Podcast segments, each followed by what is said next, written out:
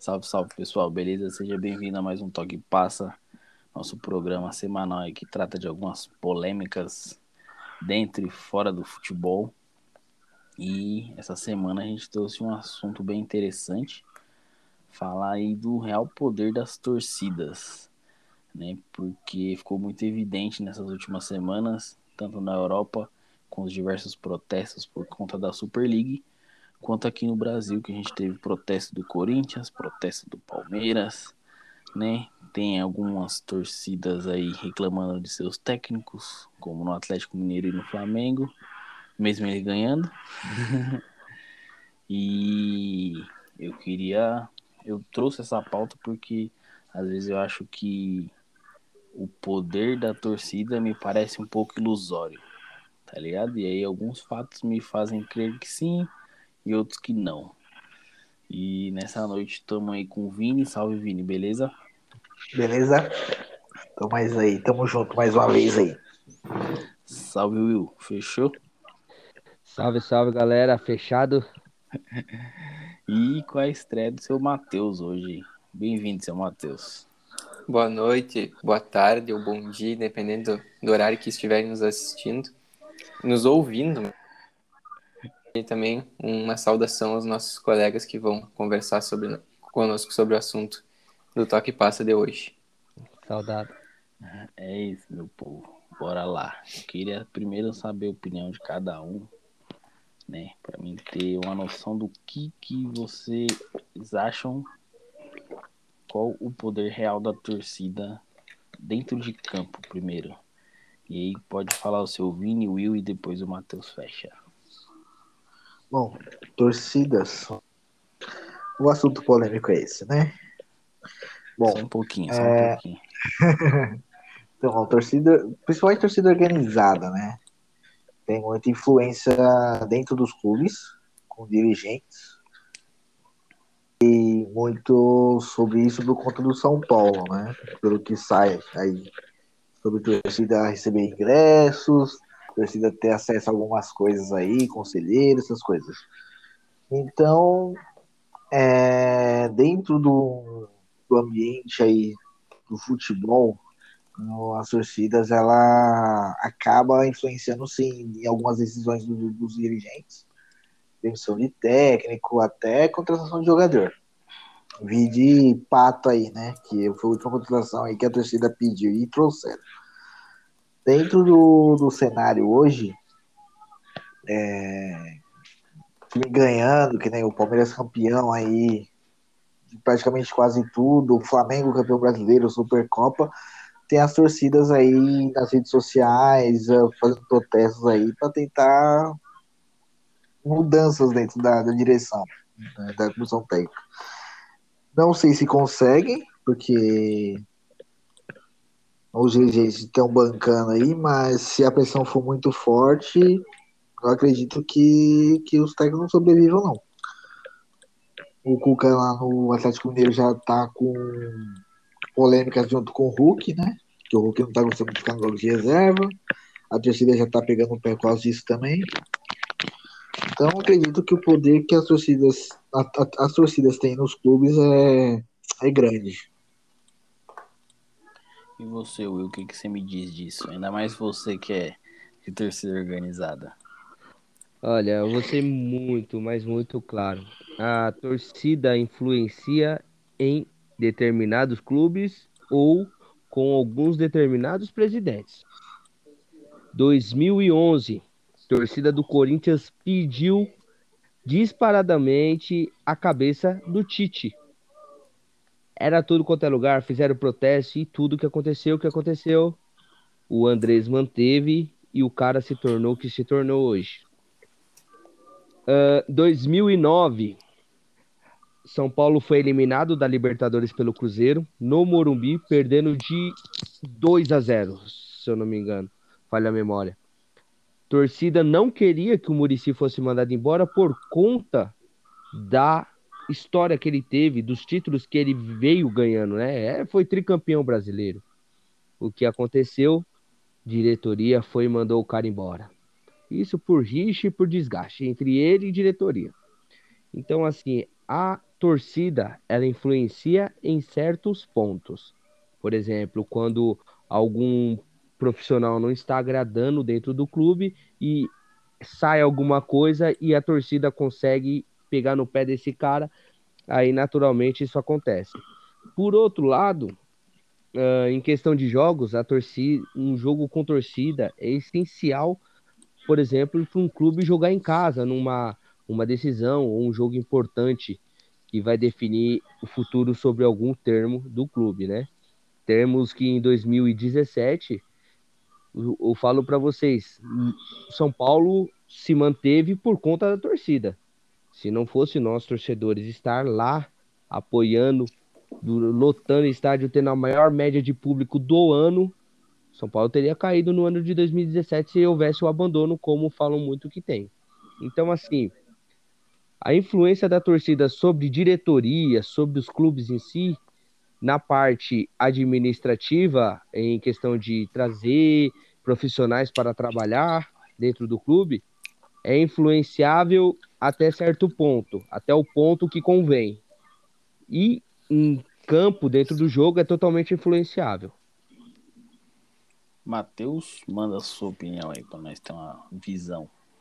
Não, acho que é comum cada, cada um de nós quando, quando se trata de temas como esse, falar da nossa realidade, do que, que está ao nosso redor, né? E eu, e eu e o Paulo, que somos os integrantes além do Baltazar da, daqui do Rio Grande do Sul, a gente fala da, da realidade da dupla Grenal, assim como o Will estava nos relatando dos times de São Paulo. E eu acho que, que você falando de Inter e Grêmio, uh, eu, eu sou colorado, né? eu vejo muita influência da torcida do Inter desde, desde, desde que o Inter foi, foi fundado. Porque o Inter ele é fundado a partir de que não eram todas as pessoas que eram aceitas na torcida do Grêmio, e aí eu não vou entrar no mérito de, do, do porquê disso, que aí daria outro toque paz. Mas aí o Internacional ele é criado como clube do povo, onde a, a sua torcida ela é uh, uh, pioneira nisso de, de de aglutinar, de, de, de aceitar e de, e de abrir as portas. E aí, uh, com o passar dos anos, fazendo um recorte mais perto dos anos 60, quando é erguido o Beira Rio, num terreno que, que fazia parte do, do Rio Guaíba, e, e o Rio Guaíba, você sabe, né, que, que sempre quando, quando mostra na televisão o, o Beira Rio, geralmente pega, pega uma imagem que também aparece ele, ele, ele ao fundo. Mas o lugar onde é o Beira Rio hoje era, era, um, era, parte, de, era parte do rio. E, e nesse lugar uh, foi, foi o terreno que coube ao Inter erguer o seu estádio uh, por muitos e muitos anos. E aí eu falo dos meus bisavós, eu falo de, de, de torcedores que eram ativos do clube uh, nos anos 60. Eles iam levar os seus tijolos para a construção do seu estádio. E, e um bem uh, que talvez o mais importante que o clube tenha, um bem material mais importante seja o seu estádio. E se o Inter tem um estádio da, da grandeza do Beira Rio, que depois passou por reformas para a Copa do Mundo, uh, muito se deve ao seu torcedor. Então, acho que trazendo esse recorte da minha realidade aqui, aqui no Rio Grande do Sul, uh, da, da, do meu entendimento sobre o Inter, sobre, sobre a paixão que eu tenho pelo Inter, a gente já pode uh, também levar alguns elementos para também para vocês debaterem sobre a influência da torcida. Eu digo, digo que a torcida do Inter, uh, e aí eu excluo passar, o, o, atual, e sim pego um, uma visão geral que ela é, ela é totalmente uh, ativa e tem voz e é maior do que qualquer pessoa. Assim como a torcida de qualquer clube, a instituição ela se faz pela torcida, mas o Inter em especial eu, eu destaco por tantas e tantas histórias como essa de que o torcedor se mostrou uh, tão ativo e, e o principal responsável pelo sucesso do time. Pô, da hora. Eu, eu, pergunto, mano. Eu trouxe esse tema, talvez, essa parte primeiro de campo, porque eu fiquei pensando muito no próprio São Paulo. Eu fiquei me perguntando, por exemplo, ano passado, se a gente teria chegado onde chegou se tivesse torcida, tá ligado? Pelo simples fato do Diniz talvez ter caído mais cedo, de uma uma pressão ser muito maior, tá ligado? E a gente não ter naufragado. E aí me vem até um pouco. Assim, de, eu vou falar um pouco fora do futebol agora, rapidinho. Que eu, eu acompanho muito o jogo de CS, né? Campeonato de CSGO. E muitos times estão é, realmente sentindo falta de jogar presencialmente, com torcida, barulhos, caramba, tá ligado? E aí eu sei, eu fico imaginando que os times também devem estar sentindo muita conexão, tá ligado? E, e aí tem um pouco do linha da bola que a gente falou essa semana, que a gente falou da Super League, né? De fazer uma Superliga é, das Américas. E até o Matheus, né, pô, falou umas palavras muito bonitas lá que vocês precisam ouvir para entender. E não é, foi muito forte ali que tipo o torcedor realmente é o bem mais precioso que, que o, o time tem. Tá? O torcedor é o que mantém o time vivo, seja na boa, seja na ruim, seja financeiramente ou não. Mas de fato o torcedor, eu fico me pegando muito que ele tem um poder ilusório, no sentido de é, ele só ter força para apoiar, tá ligado? Ou para derrubar o time, no sentido de muita pressão, manja, mas ele não a torcida, infelizmente, me parece que ela não tem força para mudar o time, mudar como o time funciona, sabe? É, por exemplo, escolher um presidente. A torcida não tem força para isso. A torcida não tem força, em teoria, de demitir um técnico, tipo, de fazer mudanças reais dentro do time, de, por exemplo, pedir que tenha um sócio torcedor decente, tá ligado? Eu acho que, por exemplo, se tivesse uma Superliga das Américas aqui, a gente não teria o que teve na Europa. Manja? E eu queria saber, tipo, um pouco de vocês, se vocês também acham que as nossas torcidas aqui, elas têm esse poder de paixão, de, de, de motivar o time, e de até mesmo pressionar, que nem o Will falou, que em alguns determinados presidentes eles têm mais acesso. Mas se, por exemplo, surgisse uma Superliga das Américas, vocês acham que teria a mesma, o mesmo impacto que teve lá na Europa? E dizem que as torcidas as mais calorosas são aqui, né?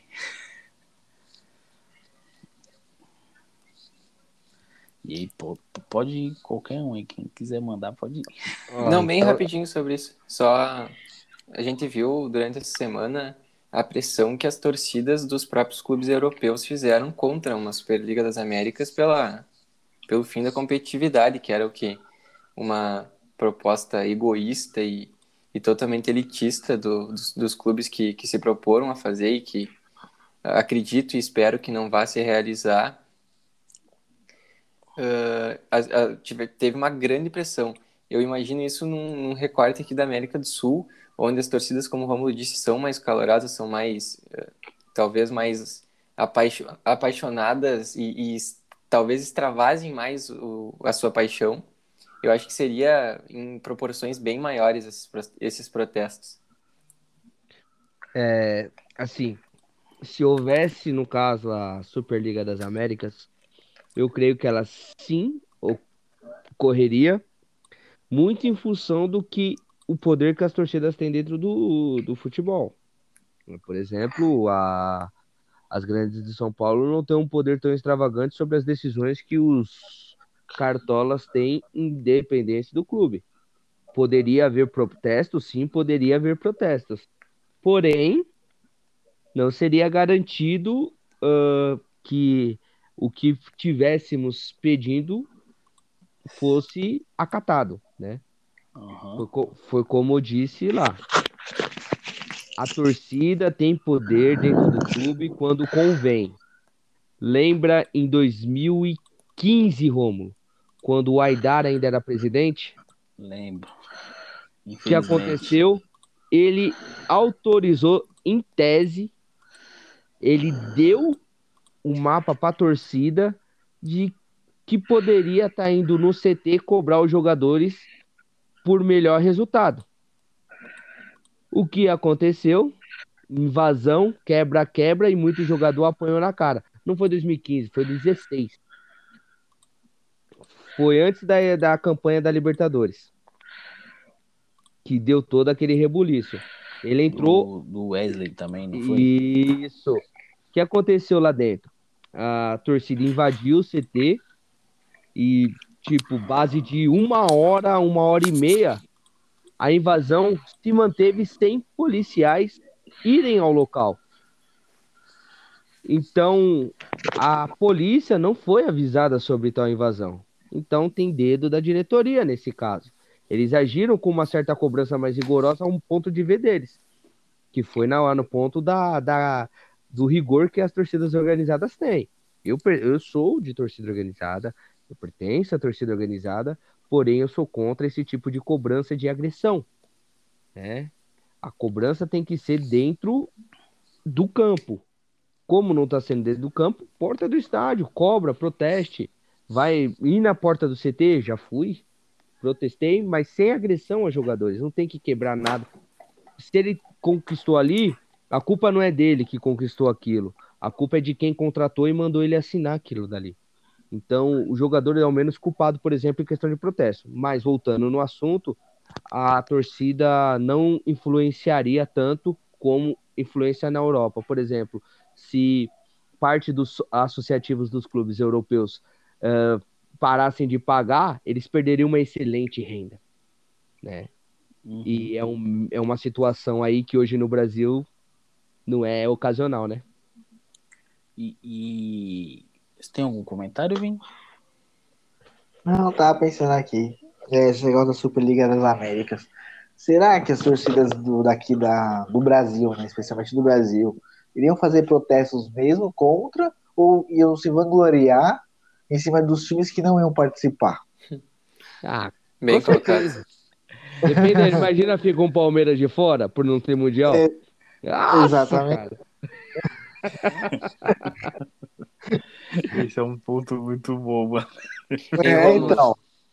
Pode falar, Matheus. E algo que a gente tava falando é que talvez seria muito, muitos clubes brasileiros e, e argentinos e poucos clubes, talvez um clube representando cada outro país da, da América do Sul para manter um nível de competitividade e grandeza nessa, su, nessa suposta Superliga das Américas. Nós não temos tantos países com futebol em alto nível como é o caso da Europa. Que no caso foi só três países selecionados, né? Isso não, mas aí a gente tem a Alemanha, Espanha, me ajuda, Espanha e Inglaterra, certo? Não, Isso. selecionado foi Espanha, Itália e Inglaterra. Isso. Convidado foi apenas o Paris da França e o Bayern da Alemanha, né? Claro. E aí a gente tem cinco, cinco países diferentes com, com cinco, pelo menos dois clubes uh, de, de força notável, assim. Aqui na, Hoje em dia, na América do Sul, a gente tem uh, Boca e o River na, na, Argentina, no máximo Racing ou. ou me Mas, ajudem. Assim, temos, temos na Colômbia três bons times, que é o Atlético Júnior e o talvez o Santa Fé. Na, no Equador temos a LDU, no Paraguai hoje temos o Cerro Portenho, que está vindo como uma força, o Olímpia. E na, no Uruguai tem os grandes, né? Penharol, Uruguai, Penharol e Nacional, né? Sim, então, aí assim, tu, e... tu coloca de dois, de dois tipos diferentes, né? Por exemplo, uh, se for, se for para colocar o, o, o Júnior, o Júnior, o Júnior Barranquilla é um time que, que tem momento, que tem, que tem estrutura, estrutura, estruturação e tem jogadores bons, que, que faz, uh, que tem chegado nas Libertadores ultimamente, e, e, também tem times mais históricos, como o caso do Penharol, do Nacional, que faz uh, algum tempo que, que não tem alguns times interessantes. Eu não Bom, sei. Eu acho que seria iguala, bem polêmico a escolha A gente iguala a Europa, por exemplo, o Paris Saint-Germain não tem nada do passado.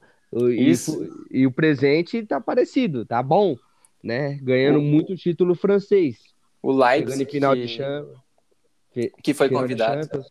O Tottenham que foi convidado, ele não, ele até uns oito, seis anos atrás, ele não pertencia ao Big Six. É, só para a gente não, não fugir tanto do assunto e também não deixar passar batido, é, acho que o Will, Will ser, seria bacana se desse um, uma lida um pouquinho na história do PSG, que talvez ele não seja tão relevante assim. Não que ele não seja irrelevante, né? É Não, mas gente tá falando de conquistas internacionais. O que, que o Paris Saint-Germain ganhou fora do, do- da França? Então, Acho que é esse isso é o ponto. Procura. Exato. Procura que você vai achar que ele ganhou o título internacional primeiro que o Lyon, por exemplo. Mas, o- mas hoje o maior da França seria o Olympique de Marseille e o Sa- até o Saint-Étienne, que é o maior recordista em títulos da França, né? Da Liga 1. Já vou até deixar anotado aqui que isso é mais um tema para um próximo toque bola. o que, que é um time grande? A gente vai falar disso futuramente. Ih, vai dar ruim. Mas voltando aqui um pouquinho, trazendo um pouquinho pro tema de novo. É, o- uma pergunta que eu, eu sempre penso em fazer para torcedores, porque eu gostaria de ver, tipo, a- o que os torcedores mais apaixonados acham, tá ligado? É, porque, por exemplo, com a força que a mídia diz que os torcedores têm, tá ligado? Porque toda, toda, toda semana a mídia fala que a torcida faz pressão, que a torcida é isso, que a torcida é aquilo. Por que, que até hoje a, a torcida não vota nos clubes? Tá ligado? Não tem o poder suficiente para que isso aconteça, de fato. Não mude a estrutura do, do Como clube. assim? Veja, por exemplo, você que nem uma eleição para presidente no Brasil, Uhum. você ir lá e ter o poder de tipo, votar e realmente escolher o presidente do seu time, entendeu? E eu Mudar- te, eu, eu te, mudar a res- estrutura de como o clube funciona internamente. eu te respondo Mas, da... No caso aqui, aqui tem, né? No, o, o Inter, pelo menos. Mas tem totalmente ou tem em partes? É, aí, aí é a, é a grande questão. Por exemplo, a última eleição que foi, inclusive, a, a recordista em número de, de votantes no- em clubes brasileiros né, no ano passado, que ganhou o presidente Alessandro Barcelos, teve quatro ah, presidentes ah, que foram candidatos. Ah, eles, eles foram votados dentro do conselho, os dois, os dois mais votados foram para o pátio, que, que é como a gente chama, então, a, a votação do sócio. Só Uhum. que aí eu, eu faço um, um adendo de que houve grande pressão da torcida para que os conselheiros votassem no Alessandro Barcelos. Então também, ah, mesmo tendo uma primeir, um primeiro turno, digamos assim, dentro dos conselheiros, ah, a- a- o poder da torcida já, por, pela rede social, ele, ele foi muito forte aqui. E aí depois também na, na, na votação do segundo turno, que, que é a votação do pátio, foi um- uma, uma lavada. Também fazer esse registro. Eu te respondo com a entrevista que o Carlos Belmonte, atual diretor do São Paulo, deu referente à mesma pergunta que você fez agora, Romulo, ao estádio do 97. Atenção, além disso, alô, Sombra, me nota. Ó, foi bem claro e amplo. Cara, vamos lá. Por que o, só, por que o torcedor não vota para a escolha de um presidente? por exemplo, né? É simples, porque tem diversas formas de falar hoje em dia. Talvez há 30, 40 anos atrás, votasse somente o torcedor de coração, sem a maldade de estar fazendo algo mal para o clube, sim buscando apenas o bem. Hoje em dia não é bem assim. Hoje em dia, ah, no país que vivemos hoje, um país cheio de corrupção, cheio de uma série de fatores que não agregam para um bem de um clube, ah, não é justo ah, você abrir em votação externa para torcedor que nem sequer ajuda o clube de alguma maneira, um sócio torcedor pequeno que seja. Por quê? Ah, um dos eleitores hoje, um dos eleitos, né, ao cargo, pode comprar parte da torcida e elevar o número de votos que ele tem hoje em dia. Então, assim, eu creio que no Inter possa ser que funcione assim, eu não sei muito bem como funciona, o Matheus pode explicar melhor. Porém, o que ele jogou de uma ideia para propor para o São Paulo, para que faça no São Paulo, seja é, sócio torcedor, para ter direito a voto, ele tem que ter pelo menos um tempo pagando o sócio torcedor ao clube. Aí ele ganha o direito de votar ah, no, no presidente. Ah, mas isso aí não, não abriria oportunidade para um cara muito rico, muito cheio da grana, é, comprar vários títulos de sócio torcedor e, e colocar e ir pagando. sim, abre, abre procedência para isso. Porém, ele vai pagar lá seus 24 meses da. Colocando dinheiro 24 meses dentro do clube para poder se eleger daqui dois, três anos. Aí vai da pessoa, cara. Se o cara faz isso, eu creio que ele quer o bem do clube, porque ele tá colocando, injetando um puta de uma grana dentro do clube, né? Então, assim, uh, hoje, da forma que a gente vive, da forma que, te, que vive a sociedade hoje em dia, não é algo se confiável se fazer. Abrir a votação popular. Ah, você é torcedor de São Paulo? Você prefere quem? O, o, o Casares ou o Leco? Entendeu? Se é um cara maldoso, eu vou no Leco. Se é um cara isso aí é incabível dentro do futebol hoje em dia. Mas um pouco. Eu vou pedir pro Matheus dar uma explicada como é que funciona o processo no Inter. Mas é tipo, isso em teoria não já acontece, mano. Porque você pode não comprar o voto do cara. Mas o conselheiro. É, mas o conselheiro, ele, tipo, de certa forma, ele já compra o voto do cara. Sim, Porque, acontece. Tipo, mas não é para acontecer. Ó, esse cargo aqui é seu. Tô, vai lá. Mas tá é ligado? aquilo, é algo que, tipo, não é para acontecer, ainda mais quando se trata de conselho, conselheiro. Algo que detém poder aquisitivo dentro do clube, que vai mandar dentro do clube em tese, né? Não é para acontecer isso. Porém, acontece por conta disso que eu tô falando, corrupção. Se acontece isso com o conselheiro, quem dirá com o torcedor que qualquer 50 reais vota no, vota no pior presidente para dominar a República Brasileira? Imagine num clube. É, não, é, faz sentido, faz sentido. Matheus, dá uma explicadinha melhor pra gente como é que funciona lá no Inter, a questão do voto. Porque, tipo, eu acho que o voto para eleger um presidente é seria o maior poder que uma torcida poderia ter, tá ligado? E o Inter ter, seja por completo ou uma parte disso, eu já acho que é um passo gigantesco. É, não. Depois eu vou até. Vocês vão me perdoar a minha ignorância e vou, eu vou pedir para vocês me explicarem como é que funciona nos outros clubes, porque, como eu falei, eu, eu entendo mais uma realidade mais internacional e, e, dupla grenal, né? Eu já te explico rapidinho. É assim, um monte de velho que troca ideia entre si mesmo e aí eles escolhem duas chapas e eles hum. votam entre si mesmo e decidem. É, é eu, vou, eu, vou, eu vou ser mais, eu vou ser menos, menos, menos claro que o Rômulo, né? O São Paulo, ele primeiro, ele elege seus conselheiros.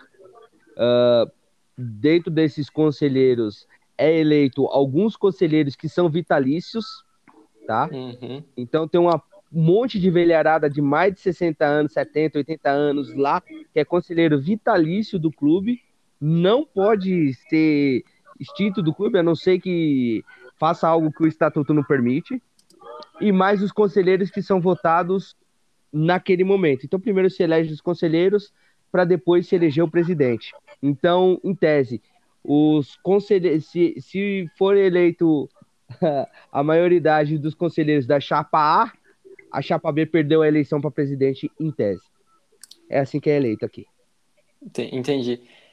Inclusive, torcedor colorado está nos ouvindo, entende mais de política do clube e a minha e, e faltar algo ou estiver uh, algum, algum detalhe uh, errôneo na minha explicação uh, ao, ao pessoal, eu peço que depois entre em contato que a gente pode corrigir na, no próximo toque passa, né? Mas eu comecei a acompanhar a política do um pouquinho mais da política do, do Inter no ano passado, quando houve a, a eleição, inclusive o que prejudicou e muito a campanha do Internacional no Campeonato Brasileiro, que aconteceu uh, o pedido para sair do CUDE, e aí vocês acompanharam isso.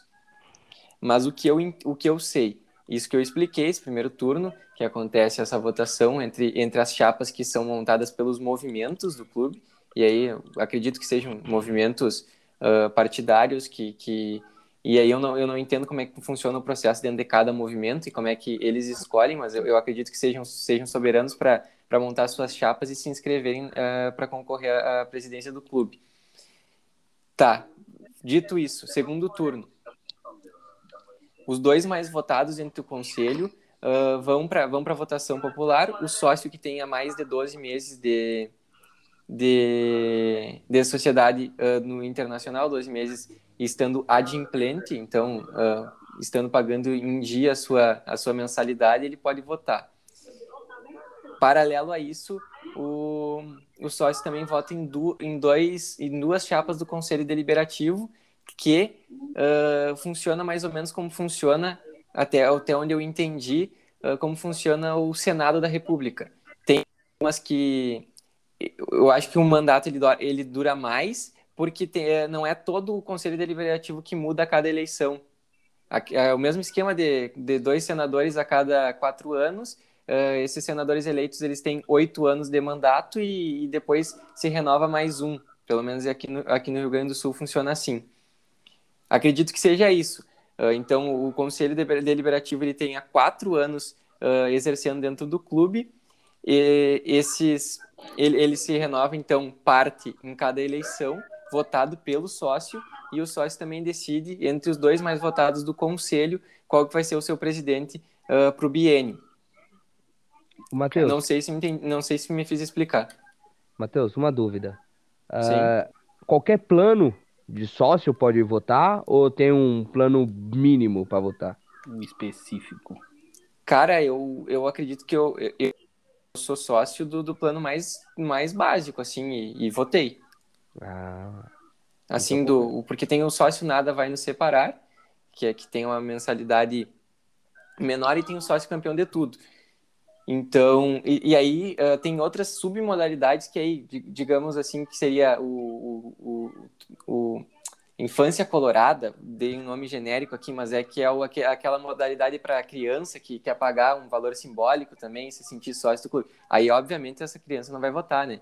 E aí tem algumas outras submodalidades que eu não sei dizer. Mas uh, 90% do, do sócio torcedor do Inter é entre esses dois planos e os dois, os dois votam. Eu vou Sim. até pesquisar isso aqui para poder trazer informação se eu conseguir. Pô, bacana, mano, ver essa. É, eu confesso que é um pouco complexo pra gente que é de fora, mas por ver que o Inter já tá num um possível caminho para para tipo os torcedores realmente escolher, tá ligado? Quem vai ser o presidente, eu acho que é uma coisa que eu não sei se eu vou ver tão cedo no São Paulo. Não, não veremos, esquece. Vai demorar. Boa, aquele, aquele bando de velho não vai deixar, não. Infelizmente vai demorar, mas é, eu espero realmente ver, mano. É, acho que, que a gente analisou diversos fatores bacanas, né? E aí eu preciso ir um pouquinho lá, voltar um pouquinho lá atrás no que o Will comentou que eu acho que esse que não pode faltar numa discussão quando se fala de, de, de torcida, né, mano? É o fato do, das torcidas irem protestar de forma muito brusca, né? É, hoje teve protesto na torcida do Corinthians e eu vi certa parte onde eles né, tinham bandeirão, tinham essas coisas, né? Mas é, não, não, não sei se, tipo, eles fizeram algum ato mais raivoso, vamos dizer assim, tá ligado? E aí, por exemplo, o Will já falou que ele, ele é de torcida organizada, mas não defende isso. E aí eu queria a primeira opinião do Will depois dos demais, referente a isso, tipo, Will, por você ser de torcida organizada, como é que funciona na sua torcida organizada essa questão? Tipo, eles falam, pô, vamos lá cobrar, vamos lá sei lá, tipo, xingar, meter o dedo na cara dos caras, ou, ou, ou, ou, tipo, é. Também nem sei se você pode dizer também, né? Não, eu posso falar, eu posso falar porque assim, eu não sou preso aos caras, né? Eu não dependo dos caras. Porém, eu fortaleço os caras quando há necessidade. Vamos lá. Teve um jogo antes daquele ataque contra o Coritiba. Eu não me recordo qual era o jogo. Eu acho que era, era um time de azul. Ou era o Botafogo ou Ceará, se eu não me engano. Antes, teve um jogo antes, antes de rolar essa partida, ou contra o Ceará, eu acho que era o Ceará. Uh, que foi um a um com a falha do Volpe, né? Aham, uhum, isso. Então, certo. Aí o que aconteceu? Uh, o, a, a, a sede, a sedinha onde eu, onde eu coloco a rapaziada pra gente assistir o jogo, pra gente seguir na caminhada pra ir pros estádios. Eles mandaram no WhatsApp de geral uh, marcando uma reunião geral com a torcida, né? Na sedinha. Uhum. E eles propuseram a opção de cobrar pessoalmente ou uh, ir bater e pegar os caras, fazer emboscada pros caras. Eu não fui na reunião. Já deixo bem claro. Eu não fui na reunião. E eles, a grande maioria, propôs que não houvesse a emboscada, pro, houvesse a cobrança no CT. Uhum.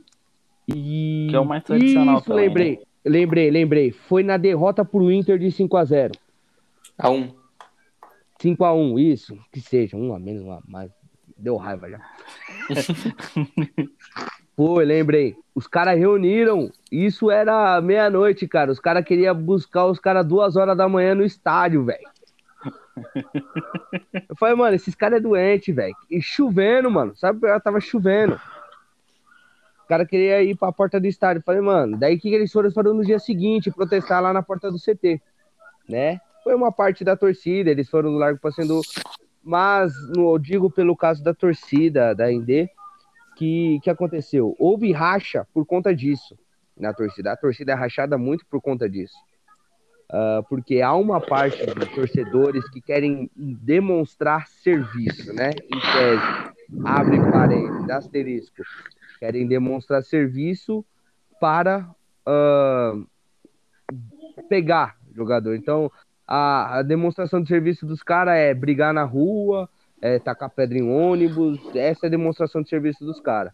E, e a outra parte da torcida, que é contra isso, que hoje é a parte do. que é a parte da sede, que é quem lidera a torcida hoje, que é do presidente, ele é contra essa situação, até porque o CNPJ da torcida é manchado por conta disso, né? Tanto Aham. que perdeu novamente o nome da torcida, que é Torcida Tricolor Independente. Perdeu o nome, da, perdeu em tese, né? Tá suspenso durante cinco anos por conta do, do atentado que fizeram no ônibus lá na Eusébio, Mata, Eusébio Matoso, né? Eusébio, na Francisco Matarazzo Uhum. né? Então, assim, cara, lá dentro é uma situação que você tem que escolher um lado, ou você vai pra guerra ou você vai ficar do outro lado. Se você não for pra guerra, os caras iam aparecer, você não pode ir lá, cara, porque senão você tá no meio. E se você não for, você também fica meio. Então, assim, é meio confuso, tá ligado? E, tipo assim, eu pertenço ao campo que não vai, mano. Eu vou pro estádio, fico lá trocando ideia com os caras, ajudo na mensalidade da torcida e ponto, já era. Esse é meu, me ajuda pros caras. Ah, legal. É, acho que o Vini e o Matheus também são contra qualquer tipo de violência e tudo mais. Mas qual a visão de vocês referente a essa questão? Eu só queria fazer um, um comentário que, que eu consegui a informação aqui, só para não dar informação pela metade e Opa. trazer ela completa. São Traga. 14 movimentos do clube, mas é aquela coisa de, de coligação, né? Então, por isso que foram quatro chapas ah, concorrendo. O, me corrigindo, não é biênio, é triênio. E Hum. todos, todos, todas as modalidades, seja ela a menor, a, a mais ah, extravagante do clube de sociedade, votam a partir de um ano de mensalidade paga. E o Conselho Deliberativo ele se renova 50% ah, dele a cada eleição. Pô, bacana, mano. Bacana. Agora a informação tá completinha. É, Não, e sobre, essa, e sobre isso de violência, eu, eu assino é, contigo, Romulo. É, eu também sou, sou contra e acho que, que há maneiras também de, de se cobrar o jogador, né? E não, não vai ser com, com pressão e, com, e, e- deixando ele com medo que, que vai ser a, a, melhor, a melhor opção. Vou falar pra você, de vez em quando dá vontade mesmo, viu? Não, com certeza. Dá vontade de dar uns box nos caras, mas chega na hora, passa. É, é que, eu, é que eu estou falando isso aqui assistindo meu time fazer 5x0. Então é Ah, tá um pouco de, fácil. de sangue É. doce. Assiste seu time tomando cinco. É... E Bom, você, Vini, fa- fala um pouquinho aí da sua visão com referente a essa cobrança mais violenta da torcida. Apesar de É, eu eu saber acho- que, obviamente, você também não apoia. eu não apoio também não, é, sou totalmente contra. Quer pro- protestar, protesta, mas não invade, não quebre patrimônio, porque quem paga é o clube. Você vai acabar prejudicando o próprio clube com, com coisa com quebra-quebra, com parte de segurança total, né? Porque aí o clube tem que contratar segurança particular para poder proteger o jogador. Então eu sou totalmente contra isso. Agora, se quer protestar, vai no, no estádio, vai no- durante um jogo, protesta, né? E eu sou contra também, eu não sou muito a favor de torcida organizada. Eu nunca, fui, nunca fiz parte, mas quando eu vou pro Morumbi, eu fico do outro lado, não fico junto com organizada. Então eu tenho esse. Não é, não é, não é medo, é receio, né? De, de acontecer alguma coisa tal. Mas. Aí eu sou. Eu, eu te entendo, mano, porque é, é, é complicado, tá ligado? Você ir pra um jogo sabendo que ele pode ter algum tipo de desavença, mesmo fora do estádio, tá ligado? Como é que Sim, você vai ver, tipo, um, um São Paulo e Corinthians, mano? Se você, tipo, não for ali do movimento ali da torcida e tudo mais, que querendo ou não, mano, você se sente de certa forma, é do ser humano, eu acho, né? Você se sente mais protegido, entre aspas mesmo, com, com 60 malucos do seu lado, tá ligado? Normal. E aí, como é que, por exemplo, eu, como torcedor também, eu não costumo, eu não vou em jogo de clássico, eu nem, nem penso em ir. É a coisa mais gostosa do mundo, viu? Então, mano, eu, é, Cara, mas- eu vou falar pra você, olhando pra mim. Clássico, briga de torcida só ocorre em encontros marcados, tá?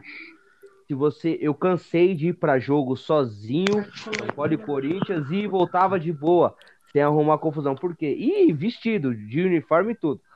Porque tem os bondezinhos, tem os grupinhos que tipo um tem birra com o outro, vamos se encontrar lá no Campo Limpo. Aí os caras se encontram no Campo Limpo, sai na mão e cada um vai pro seu lado, né? Hoje em dia, com a separação da torcida e até mesmo com a situação de não ter torcedor rival em clássico, ah, é muito, mas muito difícil de ocasionar esses encontros ah, por acasos, né? Que eu falo que é se, por acaso. acon- se acontece é porque tá marcado, né? Esse é o... Gran... 80, 90% disso aí é marcado, cara. Ou é emboscadinha, 90% é marcado. É muito difícil isso acontecer ocasionalmente, tá ligado? Você tá passando e vê uns caras vindo ali de repente. É muito difícil, é muito difícil. Ainda mais se você não for de organizado. Os caras não mexem com você se você não for de organizado. Os caras passam, pode te xingar tudo, mas, meu, você é inteligente, você não vai responder os caras, né? Deixa esses caras passar xingando, dane-se. Certo? É, eu posso dizer que eu já não fui muito inteligente uma vez. Pô, tava no busão, voltando da faculdade, mano. São Paulo, São Paulo e Corinthians tava jogando a Liberta, tá ligado? Só que a minha faculdade fica ali no Morumbi, mano. E o jogo do Corinthians era no Pacaembu. E aí é trajeto, né? Não, foi Itaquera, porra. Não, na época, na época, pô. Na 2015, Itaquera, Libertadores Itaquera. Não, mas calma, eu não tô falando de um jogo específico. Ah, você falou Libertadores. Não, então, que os dois times estavam na Libertadores Ah, jogando. entendeu, entendeu, entendeu. Entendeu? Entendeu, Aí agora o entendi. Corinthians ia jogar no Pacaembu e o São Paulo ia jogar fora. Só que eu, como um bom torcedor, fui com a camiseta do São Paulo, tá ligado? Normal, Pra- já pro- aconteceu. Pro- pra faculdade. E aí na volta tá eu e minha mina, né? Voltando, papo. Saímos mais cedo. Aí o motorista. Ô, se fosse você, entra e fica aqui na frente, porque tá cheio de gaviões da fel lá no fundo. Falei, não, suave. Entrei no busão. Os caras, "É, vai te pegar, caralho. Aí você gritou, vem! E falei, vou descer no próximo, pode descer junto. Não desceram, graças a Deus. Eu já vi, cara. Eu tava no Lins, do- no, no Lins você conhece? Aham. que é próximo ao colégio onde, onde a gente mora. Tava lá parado lá e eu vi um cara da torcida da Dragões apanhando de dois caras do Corinthians, mano. Ah, não lembro qual era a torcida, se era camisa ou era Gaviões. Meu, só sei que eu, quando eu vi aquilo, subiu sangue, mano. Eu fui pra cima, daí os moleques que tava na escola comigo pensou que eu que tava na briga, os caras desceu tudo junto, mano. Aí o que, que aconteceu? Daí os caras saíram correndo, né? Daí o moleque parou de apanhar, mas o moleque já tava todo ensanguentado. Tinha dois caras espancando o moleque, mano. O moleque só porque tava com a camisa torcida. Mas é isso. Hoje em dia a gente. Hoje em dia, antigamente. Antigamente era pior, viu, Romulo? Ai, com o tempo, querendo ou não, vai melhorando, né, mano? Antigamente era muito pior. Hoje em dia não é nem tanto, até por conta das leis das torcidas, né? Os caras dificilmente pegar um ou outro sozinho assim e chamar pra briga. A não ser que você Tem começa também a né? trocar, né? A trocar a ofensa com os caras, né? É, é, um, é um, um, um ponto muito complicado aqui ainda no Brasil que Acho que só tivessem leis mais duras, realmente, tipo, pra pessoa, né? Não pra torcida, as coisas melhorariam. E aí, pra gente entrar num, num, possível último tópico aqui, eu falo possível porque a gente sempre desenrola um pouco mais, né? É, alguns, alguns programas para trás a gente falou sobre os clubes terem dono e etc. E agora que a gente tá falando de torcida, é, queria perguntar primeiro pro Matheus, depois o Will responde o Vini fecha. É, você acredita que, você, seu, sua opinião, se o seu time tivesse um dono, a sua torcida aceitaria numa boa? Se trouxesse título, sim. Mas pensa assim, que ele vai Cara, virar tipo o dono amanhã. Claro, e sim. aí, ele não vai conseguir trazer título amanhã, tá ligado? Sim, eu não, eu não, eu não digo a curto, a curto prazo, a médio prazo, até começar a, a disputar realmente títulos e, e ver qual, qual vai ser, eu, eu não, não saberia te dizer como é que o torcedor do Colorado. Mas é um torcedor que está há 10 anos sem ver o seu título, o time ser campeão. Se amanhã uh, desce um mega milionário, compra o Inter, nem sei como é que funciona o trâmite para isso acontecer, mas supostamente e no fim do ano ele ergue uma Copa do Brasil, uma, um Brasileirão, uma Libertadores, enfim, um título de expressão. Cara, é, é, no outro ano tá com tem uma bandeira, uma bandeira com a, com a cara dele. Não tem, é o, o, o futebol e a torcida vive de título. Eu acho que tendo dono ou não, o, o denominador comum o que vai fazer uh, a, a, torcida, a torcida gostar ou não, o que vai fazer acontecer ou não um projeto vai ser o resultado. Então, cara, depende de quem é a pessoa. Depende de quem seja a pessoa a comprar o clube. Aí a gente vai ter uma atitude talvez diferente da torcida. Eu lembro que chegou um tempo atrás, Abílio Diniz, São Paulino, uh, se interessou em ajudar a participar do clube em algumas situações e a torcida aceitou aceitou a ideia disso, né? Porém não o, rolou decorrente a várias situações ocorridas.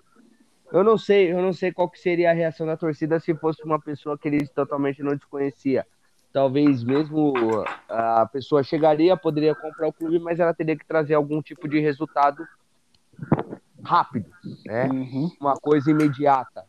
É, que fosse contratação, que fosse é, estruturação de estádio, que fosse alguma coisa e de imediato. Ele entrasse e imediatamente já, já viesse com alguma situação aí aí a reação da torcida teoricamente seria mais positiva mais facilmente, né?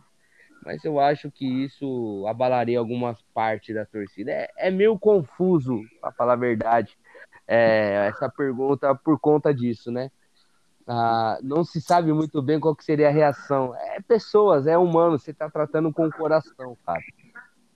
É bem passional, né, mano? É muito passional. A, as pessoas não vão agir com uma razão, elas vão agir pelo imediatismo, como é hoje com os técnicos.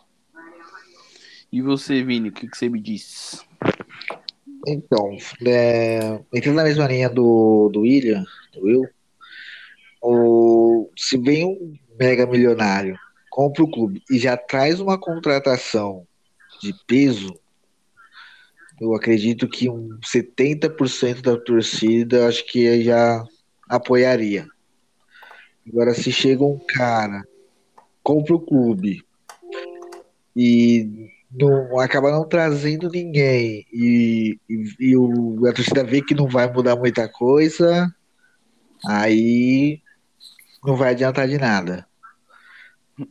Eu. Complica, né? É, complica. Com, eu, assim, se, se hoje falar que o São Paulo vai. Alguém vai comprar o São Paulo e vai trazer. Vai. Um Lucas da vida de volta, né? Ou vai trazer um cara aí que tá arrebentando aí fora, cara, super bem-vindo. Se vai trazer título no final do ano, espero que sim. Agora, se for algo que o cara vai vir para comprar, mas não vai ter perspectiva de nada, e eu acho que a torcida ia pegar no pé mesmo. Não ia ter muito o que fazer por isso. Como? Fazer uma pergunta breve, assim, para vocês três me responderem, que, eu, que me surgiu uma dúvida sobre o poder da torcida nesse, bem nesse nosso tema de hoje. O Cruzeiro ano passado sem pandemia, com a torcida apoiando ele em todos os 19 jogos em casa na Série B, conseguia pelo menos brigar por, por, por subir? Hum, boa pergunta, hein, mano? Difícil, hein? Pela minha experiência, conseguiria brigar. Não sei se subiria porque o time era fraco, mas brigaria. Era uma empolgação maior, cara. Com certeza. Eu, eu, eu vou nessa linha também. Putz, eu, eu sou é... muito do inverso, mano. Eu também acho que não ia acontecer muita coisa, porque eles estavam com menos seis pontos já na tabela. Não, mas, por exemplo, no meu ponto de vista, eu acho que os seis pontos nem atrapalhou, até porque, tipo, eles já tiraram rapidinho, tá ligado? Nas primeiras rodadas eles já estavam. duas primeiras rodadas, ganhou os dois primeiros é. jogos. O meu ponto é que, que nem o Will falou, o time era fraco. E aí, o que seria apoio, talvez se tornaria mais cobrança. Ah, tá ligado? Né? E aí eu já começo a ver o copo meio, meio vazio. no é. caso. Assim como, por exemplo, eu comentei do São Paulo, tá ligado? Talvez o São Paulo não teria batido o líder, por exemplo, se tivesse torcida. Porque Mas... o Diniz teria caído antes, tá ligado? Romulo, eu tenho duas situações. 2013, cara, essa torcida não tinha caído. 2000... Sim, mas aí Lá atrás era o que? Era outros jogadores, era outro técnico. O elenco era, era ruim. O elenco Não, era sim, ruim, sim, ruim. Sim. Eu tenho Nós outra. Temos atacante, cara. Mas, por exemplo, quem que era o técnico? Teve vários. Mas, por exemplo, o último que salvou a gente foi o Murici. Mano, a torcida do São Paulo não vai bater no Murici. A torcida do São Paulo já não gostava do Diniz. A torcida é. do São Paulo trouxe o Murici, né? Então, assim como a torcida do Cruzeiro já, tipo, tava ali com a Adilson, tava ali, entendeu? Não gostava tanto assim. Mas eles não iam bater no Felipão, cara. Mas, então, aí que tá. Fico na dúvida. Eu, eu realmente acho... fico na dúvida, mano. Eu tenho uns 50, uns 60, 70% de certeza ali que o Cruzeiro hoje estaria na Série A se houvesse torcida. Hum, eu, eu fico num 60, 40 que não. Tipo assim, teria mais pontos, mas não disputaria de fato, tá ligado? Eu tenho tipo... um argumento pró e um argumento contra isso. Então, manda. Vocês estão debatendo. em 2016, as últimas rodadas do Inter foram mais de 40 mil pessoas pro Beira-Rio em todos os jogos. Não adiantou nada. O time era horrível e conseguia, uh, surpreendentemente, conseguir dar, dar, um jeito de perder o jogo. Com a torcida só parando de, de gritar uh, ao fim do jogo, uh, sem nada de vaia, com, com total entrega da torcida a, a, ao time permanecer na Série A e, e, e não ter essa escrita de, de ser um time que já, já caiu para a segunda divisão. Mas aí eu tenho uma, um argumento pró também uh, a, ao que o Will estava falando. Eu fui num jogo na Série B, ninguém que está nos ouvindo vai lembrar desse jogo, porque foi um, um jogo melancólico. O, tinha acredito que há uns, no mínimo, cinco jogos sem vencer dentro da Série B. O treinador era o Guto Ferreira. Inclusive, logo após ele, ele cai. É, é, vinha há uns três jogos de Beira Rio que, ao fim da, do jogo, a torcida quebrava os vidros uh, do estádio em protesto. Pela 17 rodada do, da, do, Campeonato Brasileiro da Série B de 2017, eu, eu estava no, no estádio Beira Rio, o Inter, numa terça-feira com 15 graus, às 9h30 da noite, onde uh, qualquer coisa era mais interessante em Porto Alegre do que aquele jogo. Mas o Inter colocou 20, 25 mil pessoas mesmo vindo. Uh, eu lembro que, que foi derramado sal grosso ao redor do gramado.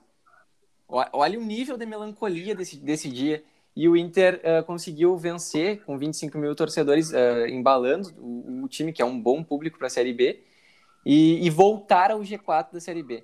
Eu, aqui eu vou, eu vou ler a manchete para vocês verem o, o quanto o torcedor tem que ser uh, apaixonado e até um pouco psicopata para ter ido ao jogo como fui eu. Show Cubaca. Essa é a palavra. Com direito a sal grosso, intervence oeste em casa e volta ao G4 da Série B. É... São dois pontos que. É por isso que eu acho que, tipo. Sei lá, mano. Eu, eu, eu... É tipo assim, eu termino o nosso podcast ainda na dúvida do real poder da torcida, tá ligado? Ô, Rô, só, só colocar um adendo pro Matheus. Pode falar, pode falar. Em 2016, o Inter, nas primeiras rodadas, chegou a ser líder do brasileiro, né? Claro. Uh, inclusive, iludindo a torcida que, o, que seria quebrado o tabu.